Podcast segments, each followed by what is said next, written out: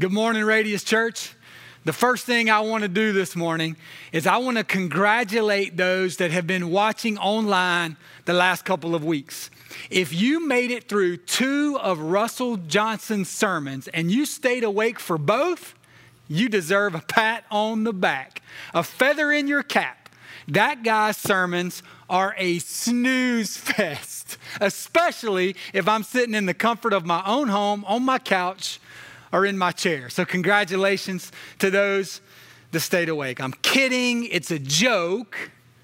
But today, Psalm 15 is not going to be a snooze fest.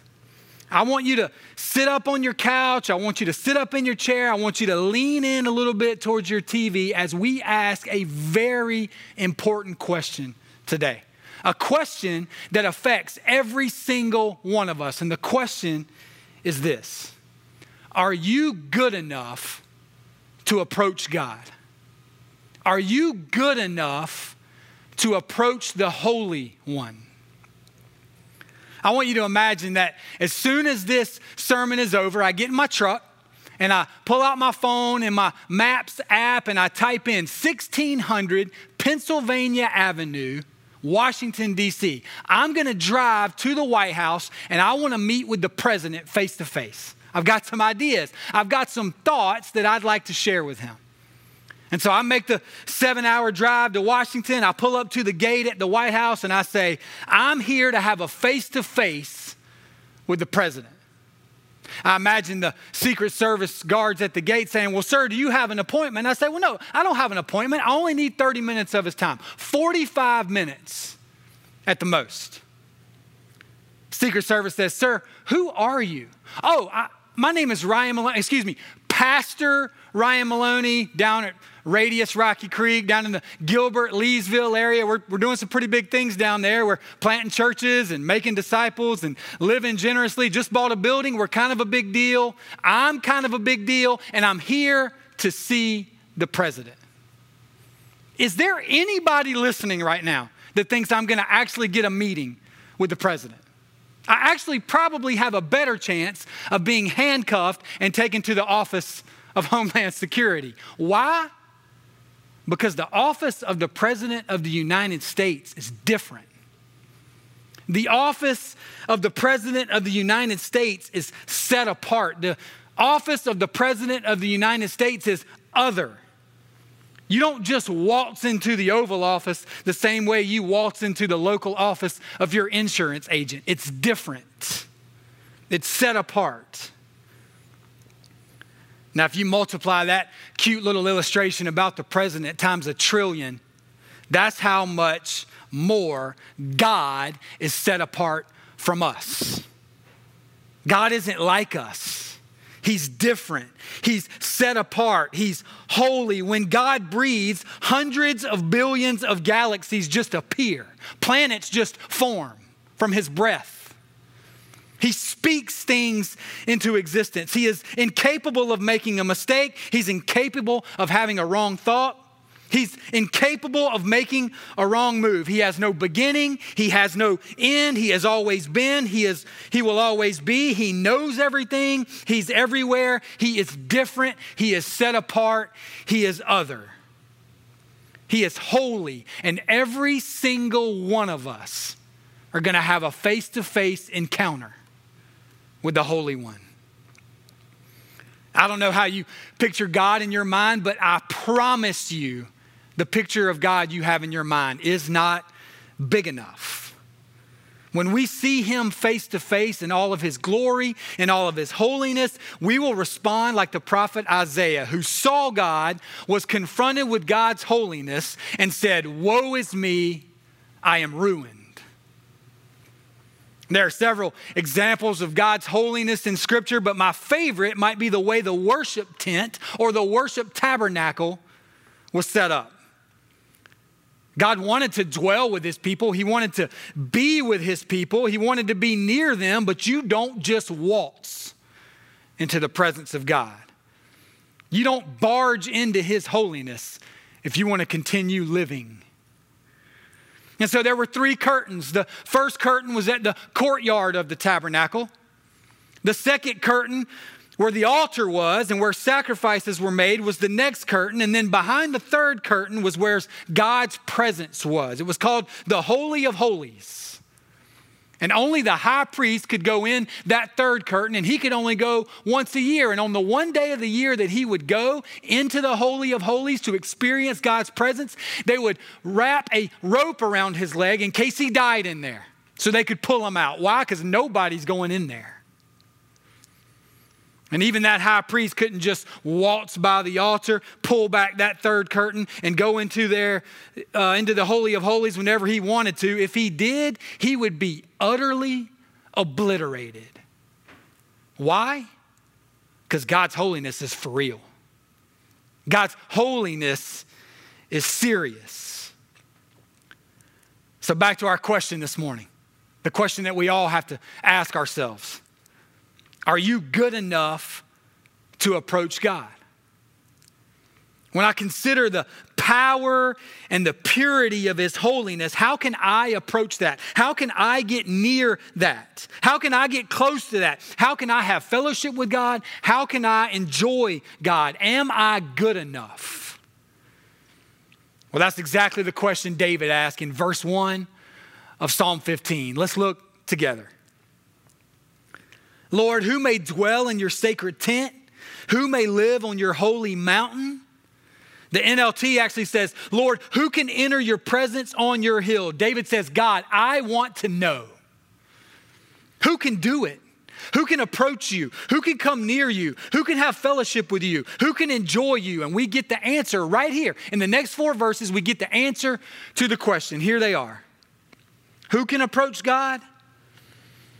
The one whose walk is blameless, the one who does what is righteous, the one who speaks the truth from their heart, the one whose tongue utters no slander, the one who does no wrong to a neighbor, the one who casts no slur on others, the one who despises a vile person but honors those who fear the Lord, the one who keeps an oath even when it hurts and does not change their mind, the one who lends money to the poor without interest, and the one who does not accept a bribe against the innocent. Here are 10 things, 10 ways, 10 characteristics of the one who can approach God.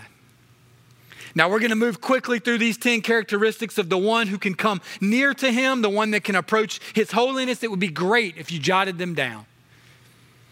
If you evaluate yourself, are you good enough to pass the test? And the first three characteristics of the one that can approach God all come out of verse 2. The first one, the one who lives a blameless life. You want to be good enough to approach the holy God of the universe? Easy. Live a blameless life. Blameless people are people who cannot be accused of wrongdoing before people or before God. This is the goal of the Christian in their walk as a follower of God. That my private moral character plays out publicly in the way that I live my life so that I'm blameless.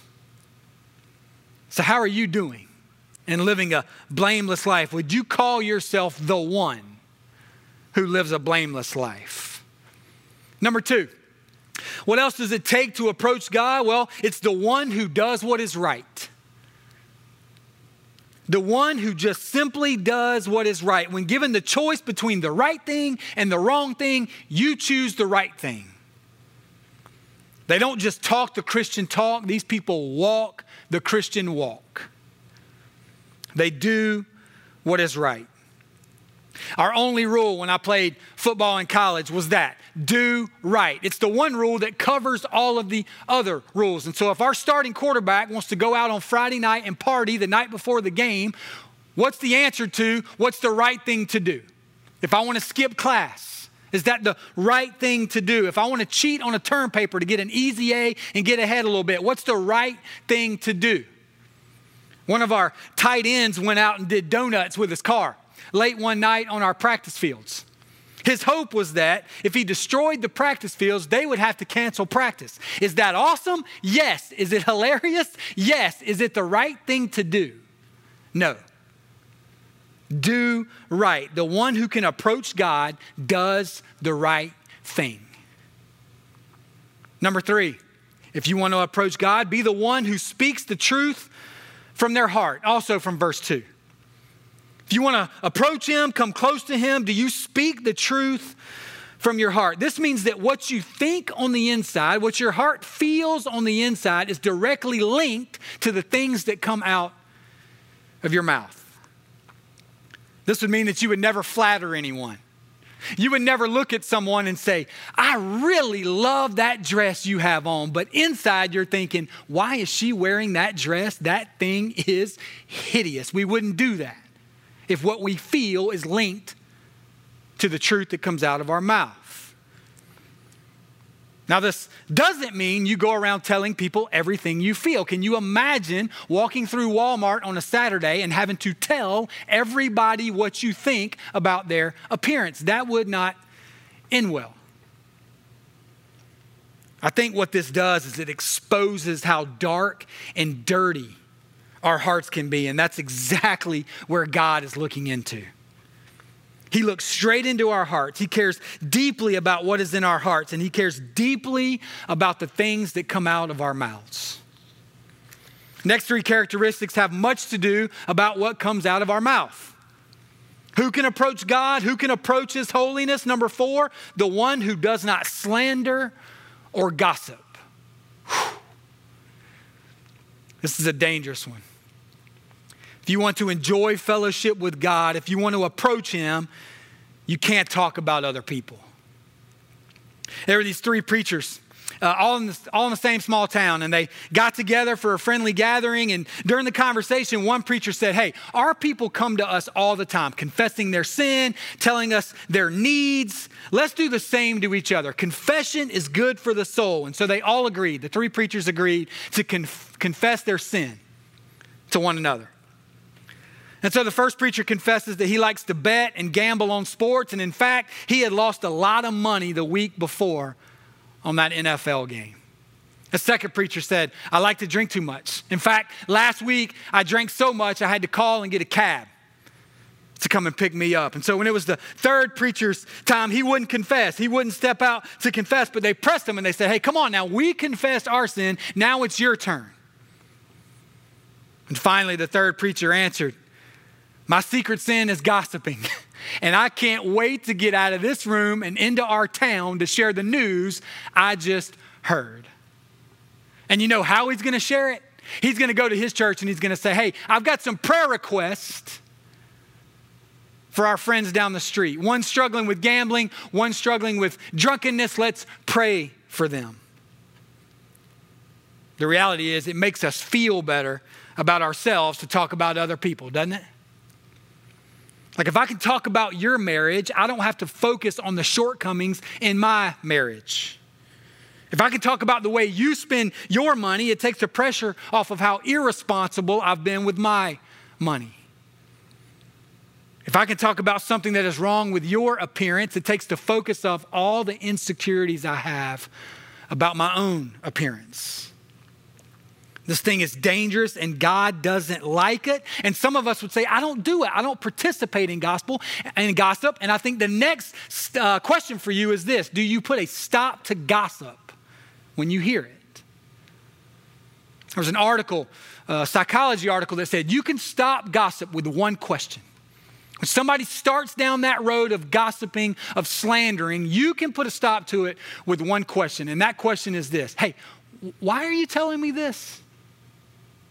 It immediately makes that person pause and go, Why am I telling you this? You're not part of the problem and you're not part of the solution. I really have no business doing it. So if you want to get close to God, you can't talk about his people. The one who desires closest with God is the one who does no wrong to other people. Out of verse 3, that's our fifth one. You treat every person you come in contact with the right way. You give people the benefit of the doubt. You put their needs above your needs. And not just the easy people in your life, the difficult people, the irrational people. Let's just be real. We all have crazy, irrational people that we have to deal with in our lives. How do you deal with them? Do you love them as you love yourself? Number six, if you would like to approach God, be the one that does not insult others, out of verse three. Don't cast slurs on others. And now, listen, I know what some of you are thinking. You're like, wait a minute, didn't you start this sermon today by making fun of Russell Johnson's sermons? And technically, the answer would be yes. But I also accomplished number three on our list. Can we get number three back on the screen? Boom, spoke the truth from my heart. If his sermons are boring and a snooze fest, that's truth in my heart. And so I guess this one's 50 50 of whether I broke that one or not. In all seriousness, God is paying attention when we hurl insults at others, whether it's, whether it's with my mouth or with what I type. How easy it can be to hurl an insult from a keyboard, whether it be through a text or through a social media post. I saw a post this week on my social media feed. A girl I used to teach posted this on her Facebook page. It said, maybe you should eat some makeup so you can be pretty on the inside too. Posted that on social media. And I don't know what's worse that she posted it or that other ladies were going on there and liking it. Easy to cast and hurl insults to others. Just not if you want to approach God, the Holy One. Number seven, Want to approach Him? Be the one who does not embrace what God hates. The one who wants to approach God doesn't approve of or participate in things that God hates. This can mean a thousand different things in your life, but I'll tell you what it meant for me this week. I was watching a show on Netflix and I was confronted with Psalm 15, verse 4. I could have justified continuing to watch this show. I had already done that in my mind, but there was one part of this show, one constant part of this show that I know God hates. It's an unholy scene that continues happening in this show, and I know God hates it. And if I want to approach Him, I can't watch it. What might that be for you? Something you watch, something you read, people you follow on social media, people you hang out with, podcasts or music you listen to, etc., etc., etc. There are things he despises, and he doesn't want his people entertaining themselves, embracing things that he hates. You want to be good enough to approach him? Number eight, be the one that keeps his word even when it hurts, even when it costs you something. Do you keep your promises when life doesn't go your way? I read about Matt and Lucy this week, an engaged couple 22 days away from their wedding day when Matt is diagnosed with stage four lung cancer. They get married. Lucy doesn't bolt on him. And four days after the wedding, while most couples are enjoying their honeymoon, Matt has a major operation that leaves him with scars and a definitive diagnosis of terminal lung cancer. Lucy says this When we took our vows on June 24th, we meant every word we said. I, Lucy, take you, Matthew, to be my husband.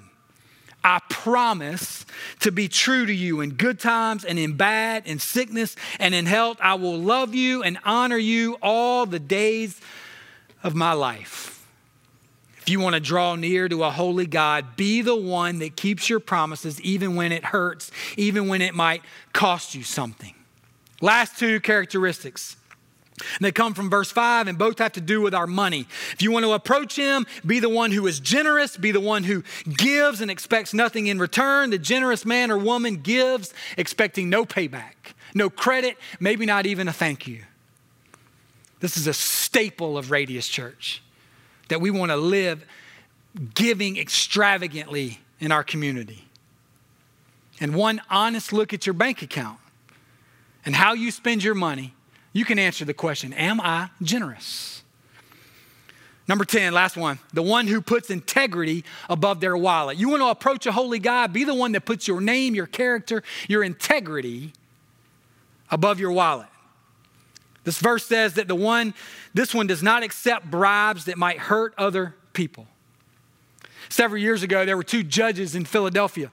They were getting bribes from a private detention center to give these long prison sentences to juveniles. They were getting money, $2 million, to close the public facility and keep the private one opening by sentencing people, these young teenagers, more than they really deserve to be sentenced. And the, God, and the Bible says, God says, that is wicked. To thwart justice and hurt the people to make money.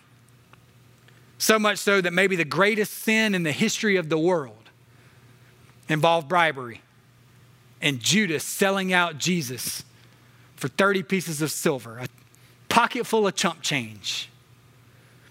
I don't know many judges, but I do know us normal folks should put our name, our integrity above our above our wallets. I was listening just this morning to the great theologians in the Zac Brown band who have a line in their song that says, There's no dollar sign on a piece of mine. And I think they're right. I got a chance every year to fudge my taxes.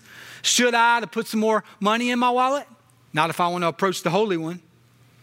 I can tip the waiter or waitress only a dollar to keep my wallet fat. Not if I want to approach him and draw close to him. I can cut corners. I can sacrifice my integrity for financial gain. Should I? Not if I want to enjoy fellowship with God. So there you have it 10 characteristics of the one good enough to approach the Almighty. Are you good enough? You have the answers. Who can approach Him? The one that does these 10 things. Are you the one that lives a blameless life and does the right thing and speaks the truth and never slanders or gossips? Are you the one that treats other people the way they should be treated and you never cast insults out there? Are you the one that never embraces things that God hates? Are you the one that always uses your money for others and not for yourself? Are you a 10 out of 10 on this test we just took? If you were at the tabernacle, would you blow by the first curtain in the courtyard? Would you go right past the altar in the second curtain? Would you risk your very life based on your score from these 10 things and go right into that third curtain? Would you waltz into God's presence based off of your score from these 10? Let me be real straightforward and real with you this morning. You could never be the one that does all these things. If you think you are the one, if you gave yourself a 10, after, 10 out of 10, we need to meet and go over the de- definition of pride. You can't be the one to approach God and His holiness, but you can bet your life on the fact that there is one that can. Jesus Christ is the one that you and I could never be. He goes to the cross, and Matthew 27 tells us that when he died on the cross, verse 51, at that moment when he died, nailed, hanging on the cross, that third curtain of the temple was torn from top to bottom.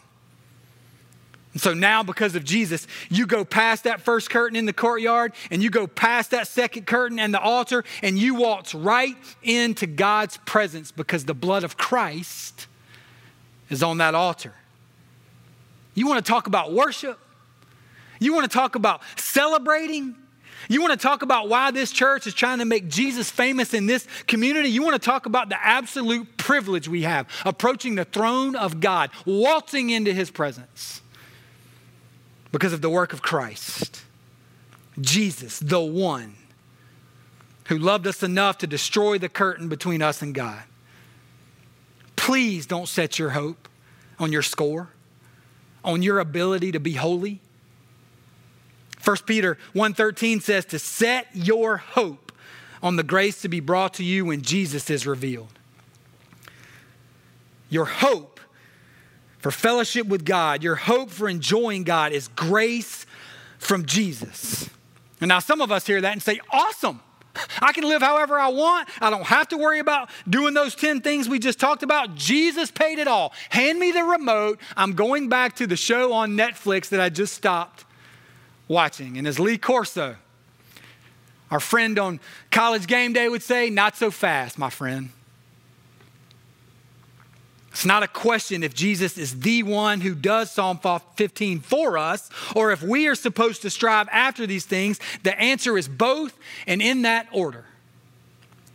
1 Peter chapter 1, right after it says to set your hope on the grace of Jesus, says this Just as he who called you is holy, so be holy in all you do. For it is written, Be holy because I am holy. The New Testament uses words like strive and pursue and work hard and make every effort. We should be striving with grace driven effort to pursue holiness because the reward for us is closeness, fellowship, enjoyment of God. The final words of Psalm 15 says, Whoever does these 10 things will never be shaken. There's great reward in striving after these things. I've got no chance approaching the president. But what if the president called me? That'd be pretty awesome. You know what's more awesome than that? That this holy God of the universe that's set apart and different and other calls me. He calls me into holy living. He loves me so much that he paid an incredible price to make me holy, to let me waltz into his presence, and he actually desires relationship with me. And he wants us to be holy. He wants you to be holy. He wants in your daily life to pursue holiness. He wants you to become more like him. He wants you to be holy because he is holy. Jesus makes you holy, and you should pursue holiness. So, how do we apply Psalm 15? How do we put this into play in our life? So, I got two, two things for your homework this week, two things for you to do when this screen goes black. Two things for you to do. The first one is I want you to pray. I want you to thank Jesus for being able to waltz right into God's presence because of his sacrifice for us. You don't have to wait for that one day a year for the priest to go in there. You can do it as soon as this thing is over. Gathered together as a family, you can pray thanking Jesus for his sacrifice, for making you holy. And then the second application piece is really, really practical from Psalm 15 this morning. As we read these 10, we recognize that we have some holes in our holiness. And so your homework is to pick one. Pick one of the 10 that you know you're falling short of, that you've constantly fallen short of. Pick one hole in your holiness. Maybe share it with your family and talk about some intentional ways that you could grow, that you could strive, that you can make every effort to grow in that area. Let's pray together. Lord, I know for me, at least, I take for granted this privilege that we have to just come to you whenever we want. It's not always been like that. And so we stop today and we thank you for the work that Jesus did on the cross to make us holy and to allow us access, to make us good enough to be able to approach you. And so we do that today. I pray that as we wrap up today, that families all across our community, as they're watching this, would stop and pray and just simply thank you for the access they have to you. And then, secondly, Lord, we, we're thankful we're thankful that you have made us holy, and yet we don't want to be lazy. We don't want to just throw up our hands and say, Well, He paid it all. I'll just live however I want to live. That's not what you want from us. First Peter chapter 1, it's clear. You want us to be holy because you are holy. You want us to become more and more like you. And so, would you reveal to us just one of the 10? We've got more, we know that. One hole that we have in our holiness that you would help us with that you would help us grow in. It's in your great name that we pray. Amen.